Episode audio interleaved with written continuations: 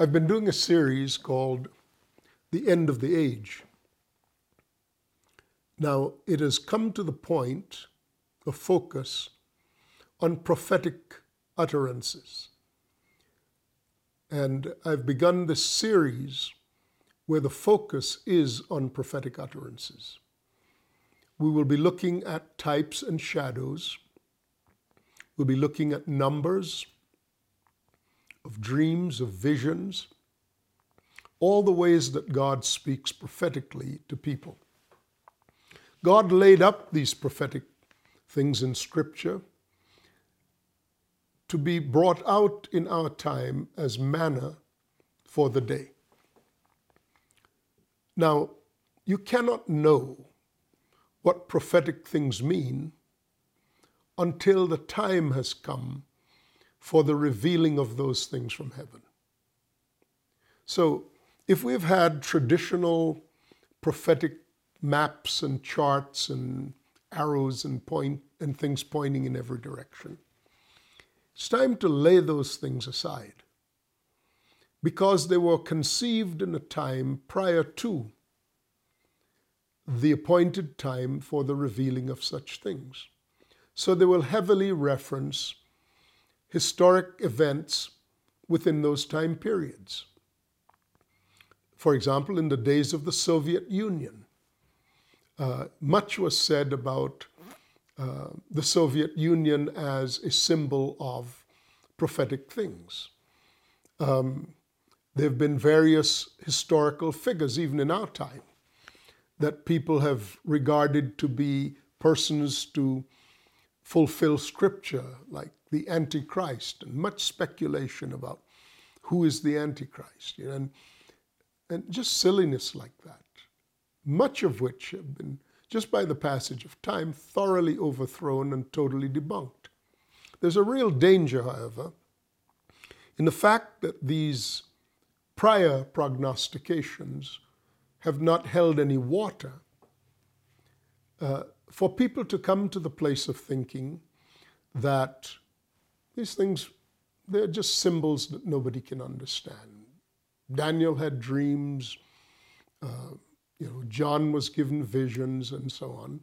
But who can know these things?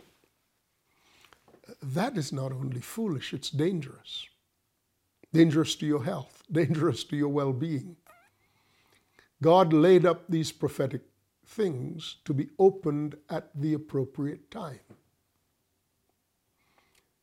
And before that time, if you read these prophetic passages, they couldn't mean anything except what history and the interpretations that lie against the background of history until that time could mean. It was impossible for people in prior times to envision the days in which we live. But it was never impossible for God to envision the times in which we would live. In fact, the book of Revelation was a revelation given to, to John while he was caught up into heaven. So it is above time and space. The horizons were distant. But as time moved on inexorably, heaven and earth would meet and our horizon, the, what used to be the future, would be now the present horizon. And these times, a shift has come, and with it, different times have come. And that's why we need to go back and revisit prophetic scripture, not through the lenses of prior speculation and conjecture, but instead through the proven revelation and insights that have been given of recent times because they were leading up to and providing keys of understanding for that which God is now unveiling. So, in light of that, it has been my intention to wade into prophetic scripture. You See, prophetic scripture at the time of the revelation of these things is no longer prophetic, it's apostolic. Prophetic is the thing that is yet out in the distance, and I'm not saying that none, of those things happen, but I'm saying these things that are now used to be the distant future when they were written. But now that they're here, they're no longer prophetic in the sense of the distant future. So they're going to be decoded and they're going to be unpacked by the apostolic. These are the helmsmen who steer the ship through these times. The, ship is not steered prophetically, the ship is steered apostolically because the rulers and governors of that which God has over the house of God, over the heritage of God, are the apostles. They are the apostolic. So even though I'm wading into prophetic scripture, it is simply because the time has come for the unveiling of that which used to be distant. The distant, if you walk far enough, long enough toward the distant horizon, eventually you'll be standing right in the midst of what you saw afar off then. That's what I'm saying.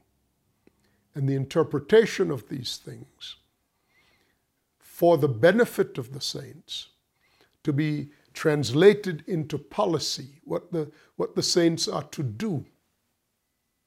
That has been entrusted into the apostolic guidance of the body of Christ in this time. Now, there are other things that will yet be spoken prophetically, and there are aspects of this that are yet to be decoded prophetically.